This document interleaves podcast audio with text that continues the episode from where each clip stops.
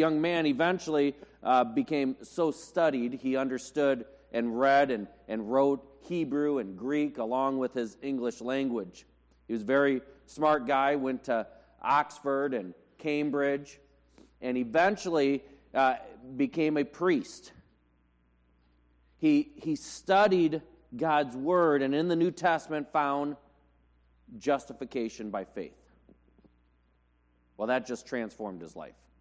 That transformed who he was and what he thought about. And he got on one specific mission to translate the Bible into the English language. And so he went out and set to do that. And he tried to seek funds and he tried to uh, get a lot of things going, but no one was going to help him. Finally, he figured that out. He went to a secluded place and, and was able to translate the first Bible into English. And he sent that out, got, got some production of it, and, he, and it got smuggled into England. Well, obviously, Henry VIII wasn't happy about that, and uh, uh, the, the Pope wasn't happy about that. Uh, Sir, Sir Thomas More, if you recall that name, he wasn't happy about it. In fact, Sir Thomas More called that New Testament the Testament of the Antichrist. And so eventually, the authorities purchased every copy that got into England, which funded nine years worth of more production and tweaks of, of the New Testament and the starting of the Old Testament to be translated. Eventually, a, a friendship went sideways that this gentleman had, and he was double crossed and turned into the authorities. He went to trial in the Netherlands and, and stood there in trial for about nine months. And while there, he reflected on all of his writings, understanding that, you know what, it doesn't matter what happens to me. Because I am on a mission from God, and my whole purpose in life is to share the gospel in any way I can. For him, it was translating it into other languages. Eventually, in October uh, of uh, 1536, he was pronounced uh, a heresy. And he stood in front of a crowd of people, tied up to uh, a, a, a block of wood with brush around him. And as he stood there, he got one more opportunity to say, I do not believe in what I just did, and I will follow the king, and I will follow the pope. Well, he refused to do that. That day, William Tyndale had an iron rope put around his neck and a regular rope at the same time and with the cue of, of the governor, the executioner pulled the strings as tight as he could to choke him out. Then, with gunpowder and other things added to the brush, they lit that on fire and burned him at the stake. But the message went forward.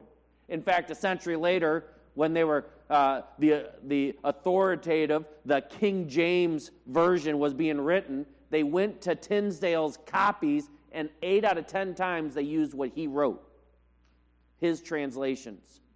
God used him in mighty ways.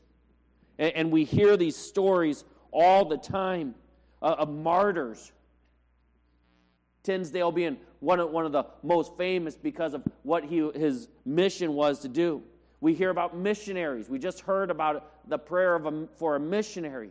People who sell all their stuff in their home and, and they pack up all their belongings that they have left and they go out and maybe they even learn a new language to go share the gospel. Great things. And we should applaud their service for what they're doing for the King of Kings. We should applaud what they're doing. But I'm here today as your pastor to remind you that you have a mission from God as well. That it's not just these martyrs, it's not just the missionaries, but it's you as individuals here at this church and all the churches surrounding us. We have a mission, and it's a mission from God. I like the way John Piper he put it. He said, "The one supreme, all pervading, all unifying mission of your life is to joyfully and sacrificially declare and demonstrate that the glory of Christ is more precious than life, and thus to help all people, including all the ethnic groups and all the religions of the world, discover the glory of Christ as their only hope of true and everlasting joy.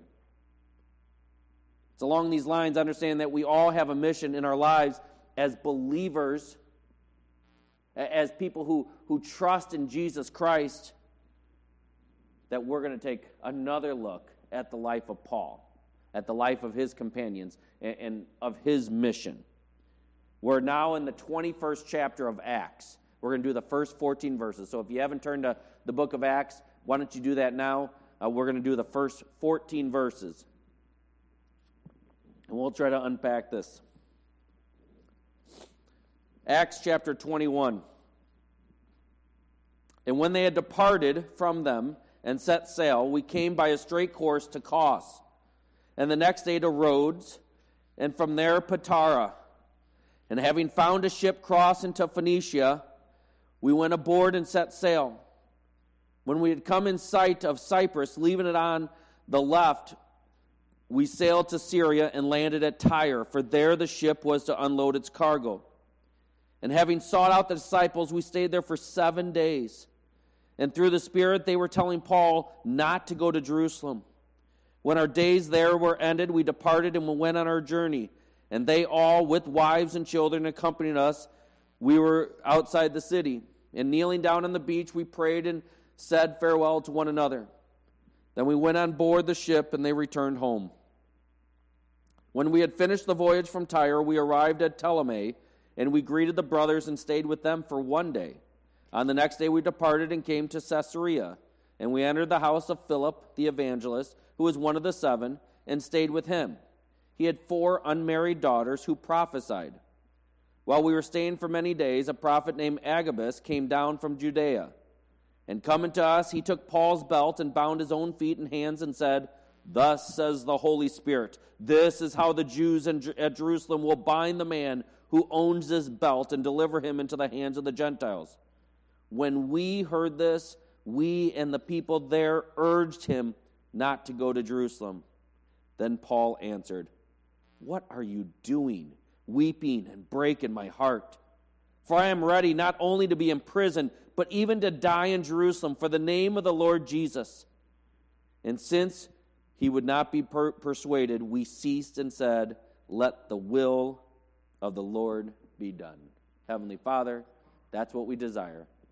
That the will that you have, that it will be done in our lives. Be with us. In Jesus' name we pray. Amen. Well, before we can really dig into uh, this scripture, and before we can dig in, especially to points two and three that you have in front of you, uh, let's get let's put some context uh, to this passage. Some context to this passage. First, we see that in our text is full of goodbyes and greetings. Full of goodbyes and greetings. In chapter 20, we saw Paul telling the Ephesians, he, he was telling them goodbye. And, and, and, we saw him make all the rounds to Macedonia. I showed you on the map how he was going all through Macedonia, telling everyone he was greeting them. He, he was following through with the mission, but he was telling them goodbye. He was showing he cared. He showed that he loved them. And every stop in our scripture today, Paul's meeting and greeting new friends.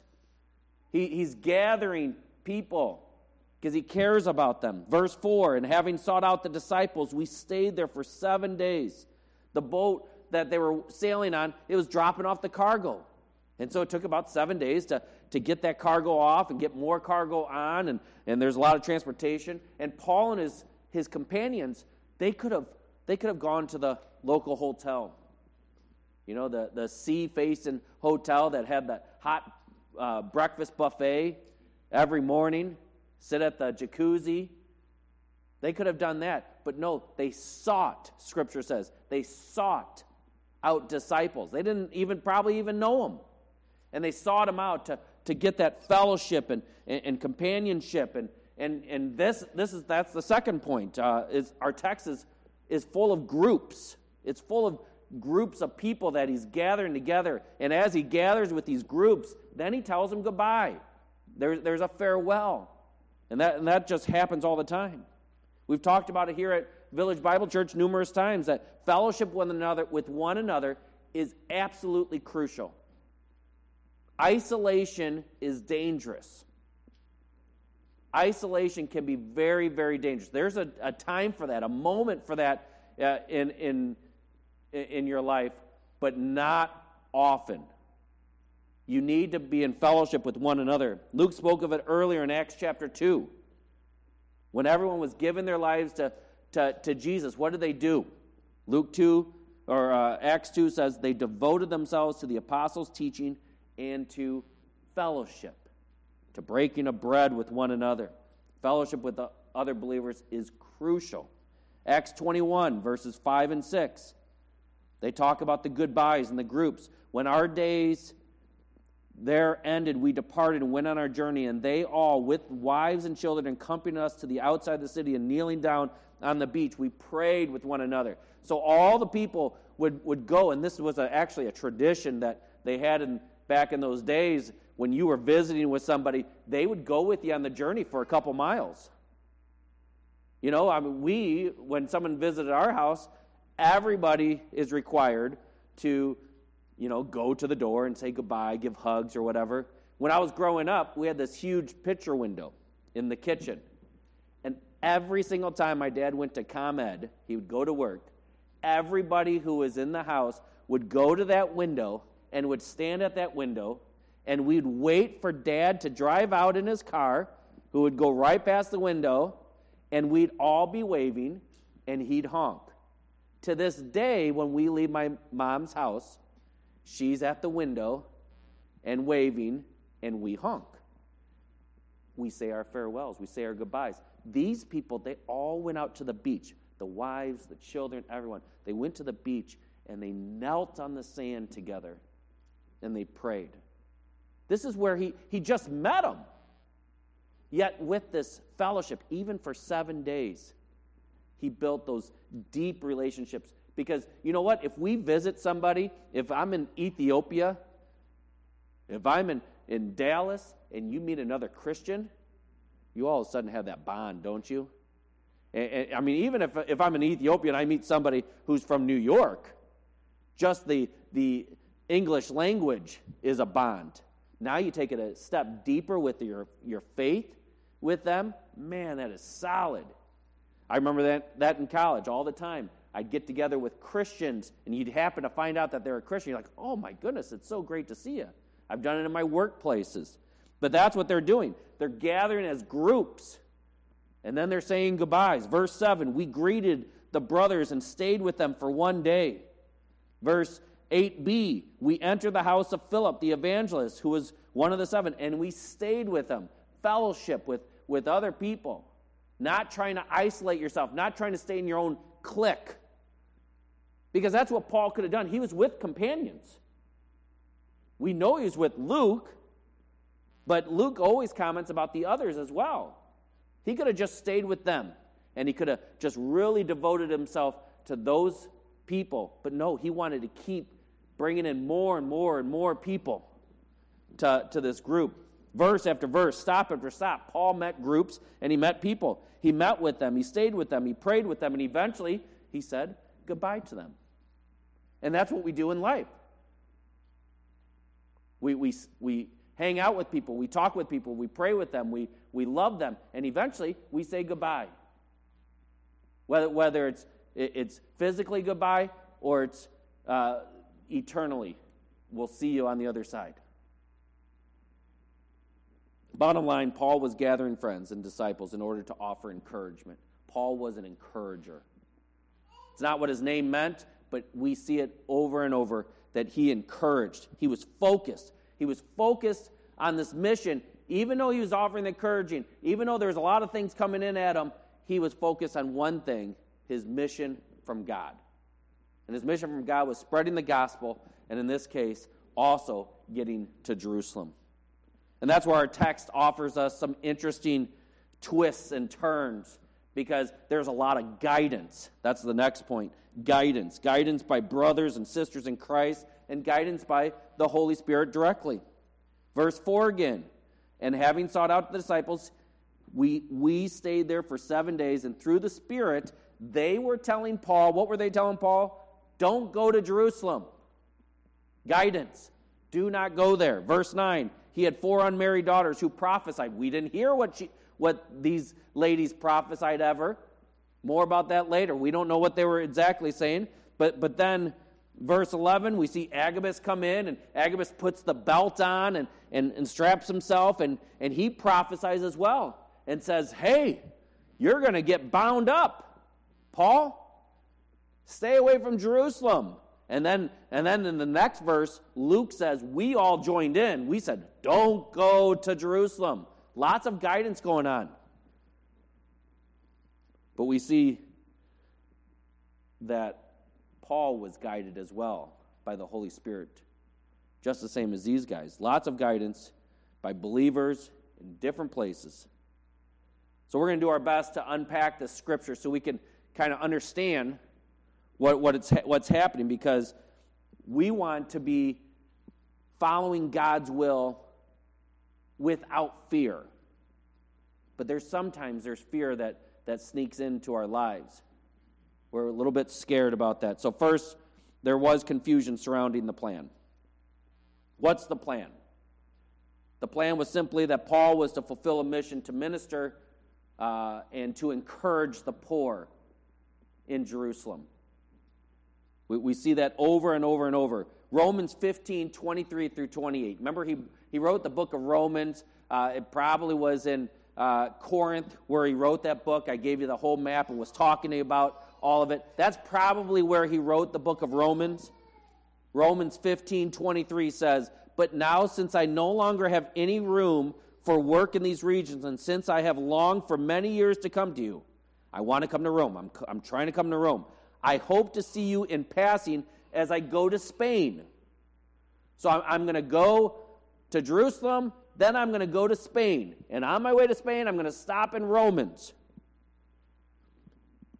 I'm going to stop at Spain and to be helped on my journey there by you once I've enjoyed your company for a while. At present, however, I'm going to Jerusalem bringing aid to the saints.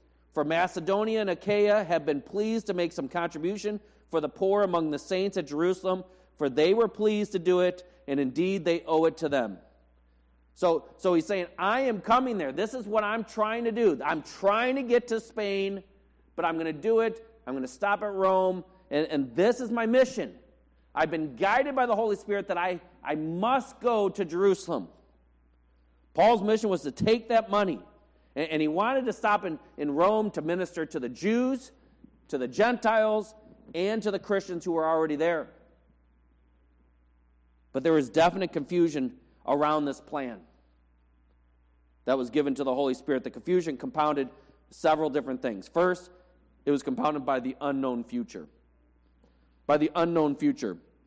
Luke, the other companions like Paul, they didn't know the future. Paul didn't know exactly what was going to happen to him, but he had an idea because he was being guided by the Holy Spirit. He had been directed multiple times. In fact, remember, Paul says, I don't know what awaits me at every turn. I could be killed on my next turn. I don't know when my next breath is going to be uh, breathed out. I was just talking about that uh, right before the service. We don't know what's going to happen in the next three minutes, let alone in the next several months. But we, we do know that we serve God. We do know that we, if you're a believer in Jesus Christ, have a mission. The companions and the fellow believers in Christ, they didn't know the future either. Yet they were scared. We saw that frequently. They were scared for their lives, they were scared for Paul's life. Along the journey, Paul kept getting some unsettling advice. That's the next point. And this, this advice was coming from many different people. This is why there was great confusion amongst them because some people were saying, Do not go. You're going to get hurt. Other people were saying, Oh, do, do what you think, man. Love the Lord, and this is awesome to see. Great to see. Paul, he was focused. But we did see Paul got himself out of danger at different times. We saw uh, in Ephesians, uh, Ephesus, when, when all the crowd was getting crazy and, and he allowed the disciples to pull him out so he wouldn't speak to, to all the people in Ephesus so he would be protected. We saw that numerous times Paul has got out of danger. But in this case, Paul's focused. He believes that he's strongly to go to move forward. Why? Why is he doing that? Because he has an unshakable calling.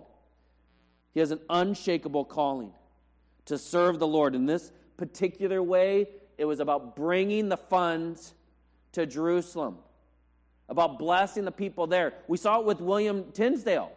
He had an unshakable calling to move forward with the, with the interpretation, to write it in English. So all his, his country could read God's word for themselves.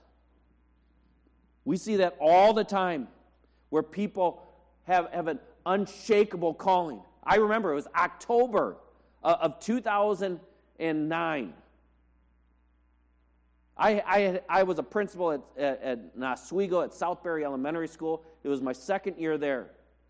As a 33 year old, I, I got a, a big principal job, making a lot of money. Everything was, was, was, was great. But I had this weird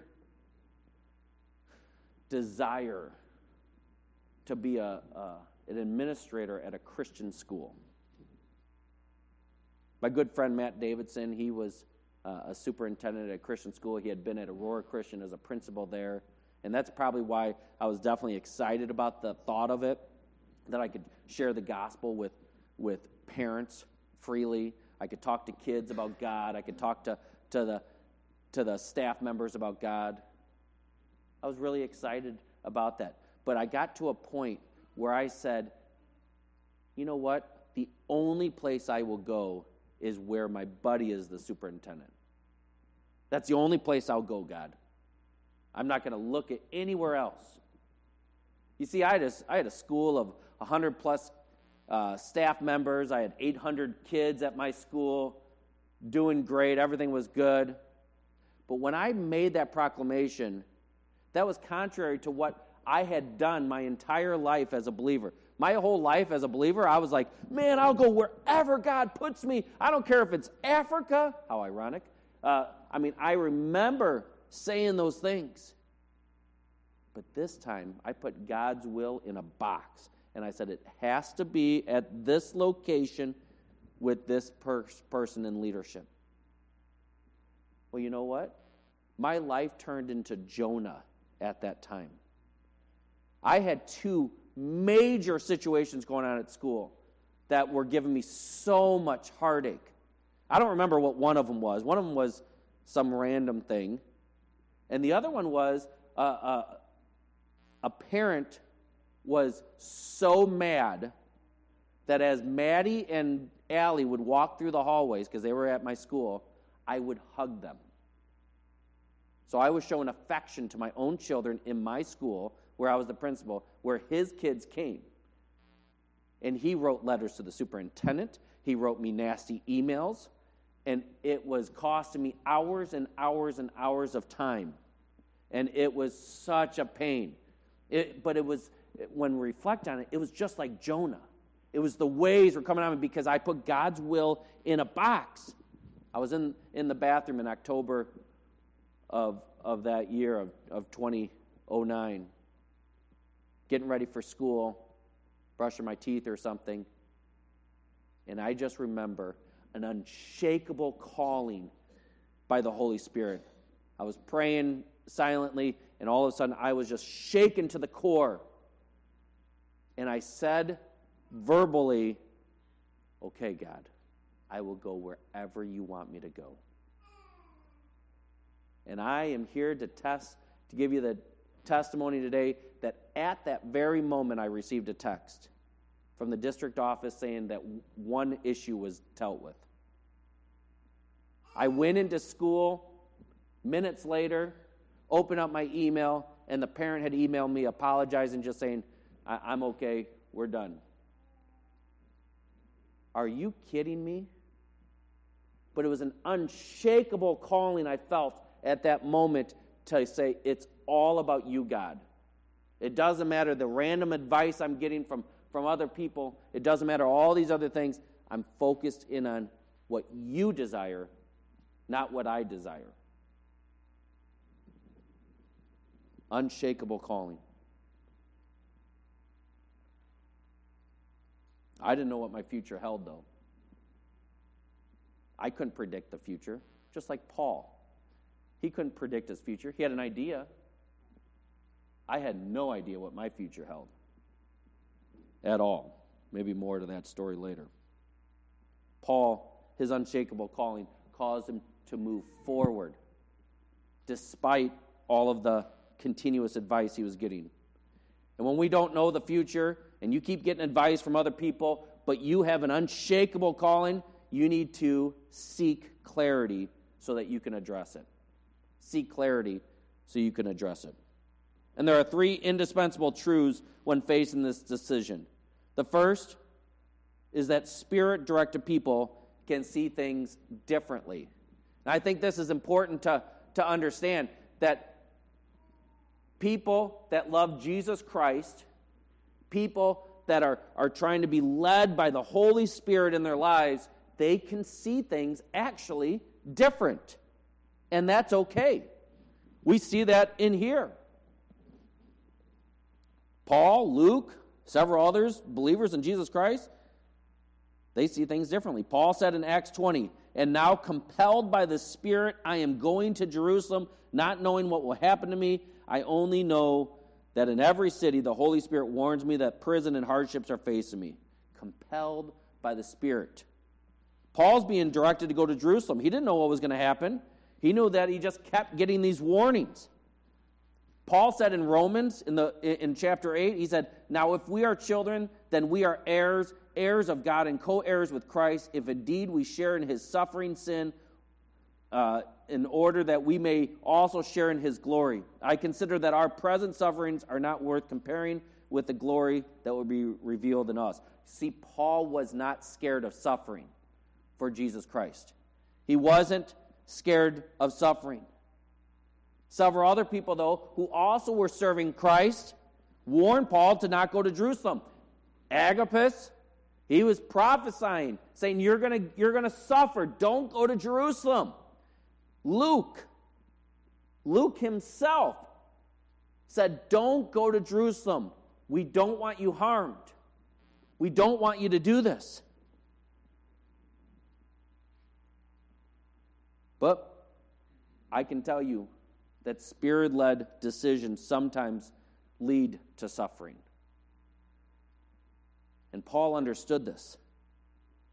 Our decision, our decisions that we make, even when directed by the Holy Spirit, can cause us great pain. Daniel in the lion's den, he said, It doesn't matter. I'm not going to pray to the king. Throw me in the lion's den. Feel free. Daniel could have suffered being eaten alive. Shadrach, Meshach, and Abednego. Very similar time, very similar story. They, they faced going into the, to the furnace. They got it so hot in order to kill them, in order to, to cause them to suffer, and, and they didn't feel one thing. But people have to be willing to suffer. William Tyndale was willing to suffer. Are you willing to suffer when God is leading you to something? That is, that's, a, that's a loaded question. Many a people have been asked to suffer or to renounce their faith in Jesus Christ. Are you willing to suffer for your faith? Kids standing up for Christ at, at school sometimes causes them to be mocked or to not have friends the rest of their high school career. Are you willing to do that? Because from, from a kid's standpoint, high school is eternity. It lasts forever, and it's the most important thing in the world. And it is to them at that time. At work, are you willing to keep sharing the gospel, keep sharing the word, even though you're being told, do not speak about God? Are you willing to risk that? I, I have, I have given up jobs in recent past because I'm standing up for the gospel, because I will not mock my Savior. I will not focus on other things except for Jesus Christ. If you're a follower in Christ, you should be seeking guidance from the Holy Spirit. Bottom line, you need to be seeking guidance from the Holy Spirit. And there are times, sometimes there's a lot of times, that these decisions that you believe in from the Spirit, that you're going to suffer. But one thing that you can be confident about is that Spirit empowered Christians will be shown the way. They will be shown the way. The Holy Spirit is all powerful. Amen? He is all powerful. He is God. The Holy Spirit is God. Luke 135. The Holy Spirit will come upon you, and the power of the Most High will overshadow you. Therefore, the child to be born will be called Holy, the Son of God. The Holy Spirit will come upon you. He is the all powerful. We know that Jesus was empowered by the Holy Spirit. Acts 10:38 God anointed Jesus of Nazareth with the Holy Spirit and with power. He went about doing good and healing all who were oppressed by the devil, for God was with him. The Holy Spirit is who guided Jesus from temptation. Luke 4 1 through 2. And Jesus, full of the Holy Spirit, returned from Jordan and was led by the Spirit of the wilderness for 40 days, being tempted by the devil.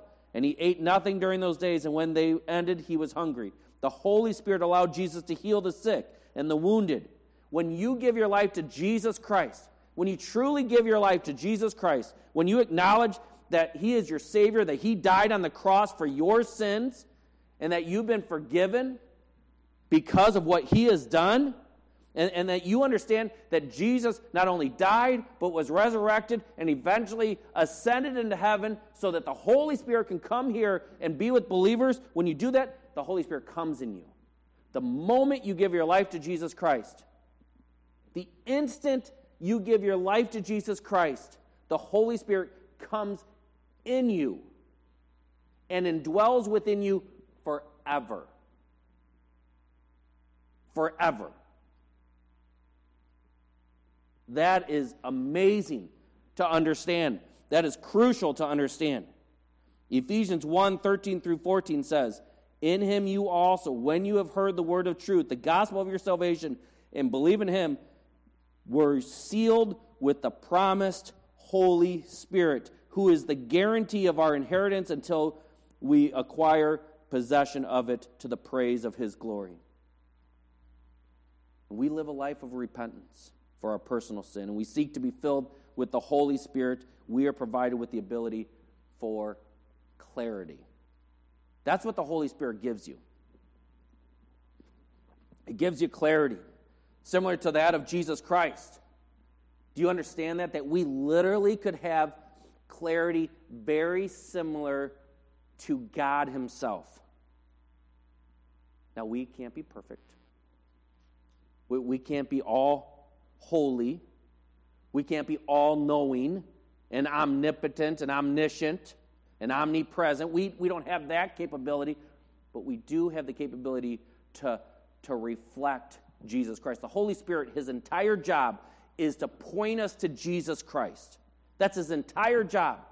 And when we commune with God and we seek the Holy Spirit for guidance, that is what the Holy Spirit leads us towards is fulfilling the mission that Jesus has given us. And that is that's the clarity that we should be desiring. That's the clarity I desire Paul was empowered by the Holy Spirit. We see it over and over and over. We see that he wants to go this way. Uh, no, now you can't go that way. The Holy Spirit led him to another direction. So he goes this way. Nope, nope, not, not this way. And so he goes in the middle. He's being led by the Holy Spirit. Don't go to, to the Asian people, the Asian countries uh, that he wanted to go at one point. He's being led to a different place. He was empowered by the Holy Spirit. And, and Luke actually shows us a, an interesting parallel between Luke, or between Paul and Jesus. Both of them were on a mission, a focused mission, being led by the Holy Spirit to Jerusalem for a potential demise. Now, Jesus, he knew what was coming before him. Paul didn't have that foreknowledge. That's why Jesus was, was uh, sweating blood, because he knew exactly what was about to happen. Paul was, was being um, was getting clarity from the Holy Spirit. He had a good idea of what was coming, but he didn't know fully. But they were both being led there, and they were both being told, "Do not go." Remember uh, Peter? Peter said, "Jesus, you will not have to die. I will not let you die." Peter was was before this. He was lifted up pretty high because he said, he said, who who do you say I am, guys? And Peter goes, You are Jesus, the anointed one. You are the Messiah. He's like, You're right. Peter had to feel real good. The next minute, Peter's like, I'm not going to let you die. And what did Jesus say? He said this Get behind me, Satan. He called Peter Satan. You are a hindrance to me, for you are not setting your mind on the things of God, but on things of man. And that is the difference. That is the difference. We, and I'm saying all of us probably, in some sense, we put our things on things of this world. We think practically. When I, we, were, we were going to uh, decide of what Christian school, I applied at one Christian school in the end. After a lot of weird things, I applied to one Christian school, got a call from them the day I applied, and I got that position and was named the superintendent there. And those 18 months that we were at that job, there were some fun and exciting times, but there were many times that it was horrible. Absolutely horrible.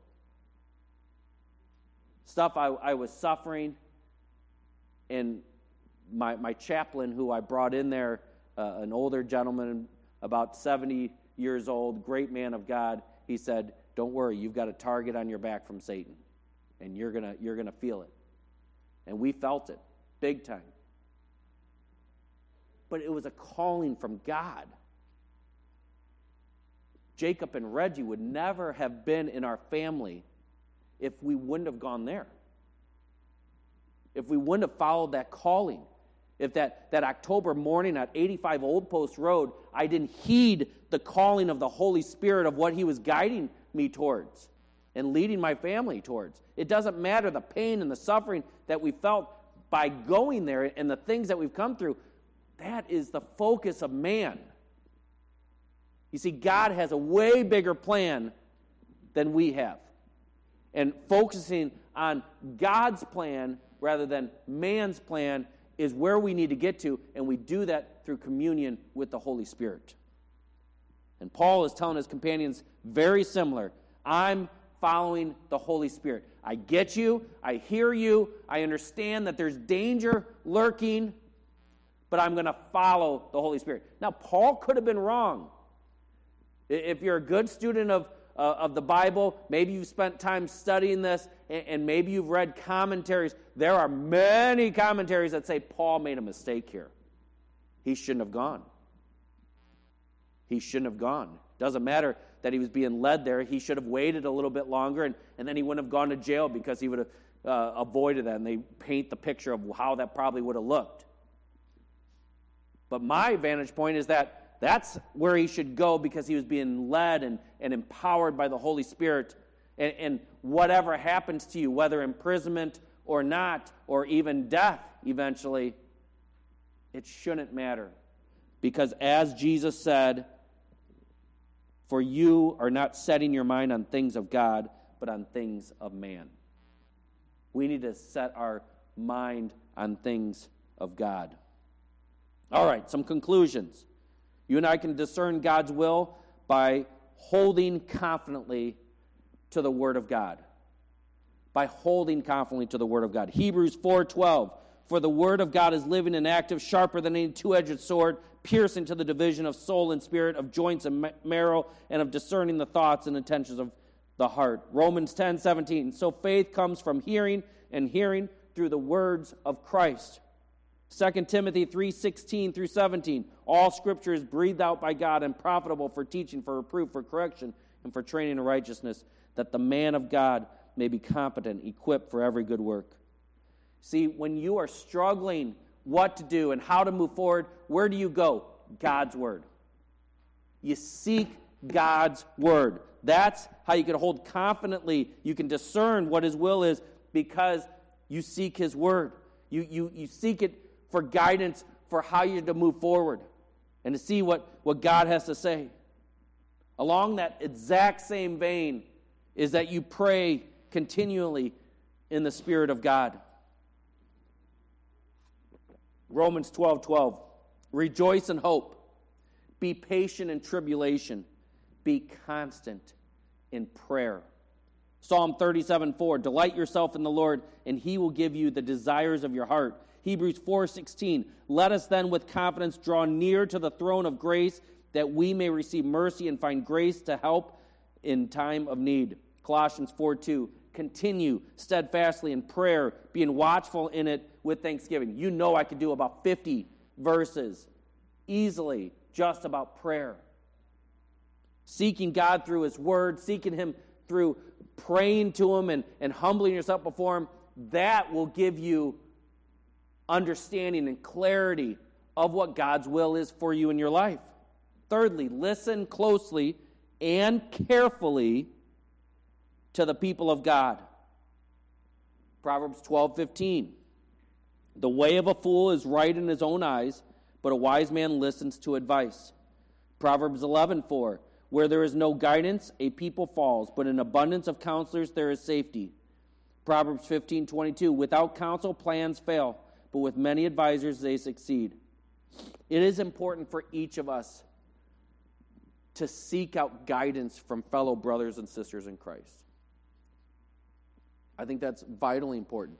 For big decisions, small decisions, I think it's crucial. That's why we suggest to our kids come to us as the parents. We don't have all the answers, but we do have wisdom that comes from Scripture, that comes from prayer. Come to us and we will try to guide you. Go to your youth pastor. Go to, go to somebody that you trust that loves Jesus Christ. That's why when you're dating and, and when you're, you're, you're, you're trying to get with a partner, you want to be with someone who loves Jesus Christ. Because now you're in, you're, you're in counsel with someone who loves the Lord. But listen to this they may give you advice, and they may not have the right advice for you. And that's where wisdom starts coming in. That's where understanding and clarity from Jesus Christ comes in, where you are spending time in God's Word, you're spending time in prayer, and you're going and seeking advice from others. They don't know all of the situation, but they may have some clarity that they can offer to it. And wisdom comes through the counsel of many. And, and just like anything else, people could argue both directions. They can, they can say different contradictory things, and they're all seeking the Lord. Finally, you should live courageously for the gospel of God. Live courageously for the gospel of God. Courage is essential for both spreading and persevering the truth of Christ. Jesus said in Matthew 24, They will deliver you to tribulation and will kill you, and you will be hated by all nations because my name. We saw that in last week's message as well. Paul warned the Ephesian disciples. Here's his warning Keep watch over yourselves and all the flock of which the Holy Spirit has made you overseers. Be shepherds of the church of God, which he bought with his own blood. I know that after I leave, savage wolves will come in among you and will not spare the flock. And as Proverbs 28 says, be bold as lions in your faith. Be bold as lions. Wait on the Lord, for he will be the one to give you courage, allowing you to be filled with the Holy Spirit, knowing that the one who is with you is greater than the one who is trying to attack you. Our God is sovereign. Amen? Our God is sovereign. From martyrs like William Tyndale to missionaries like Paul to people right in this congregation, I leave you with this final word, and it's from Joshua 1, which, which Tom read today already, and it's in my message.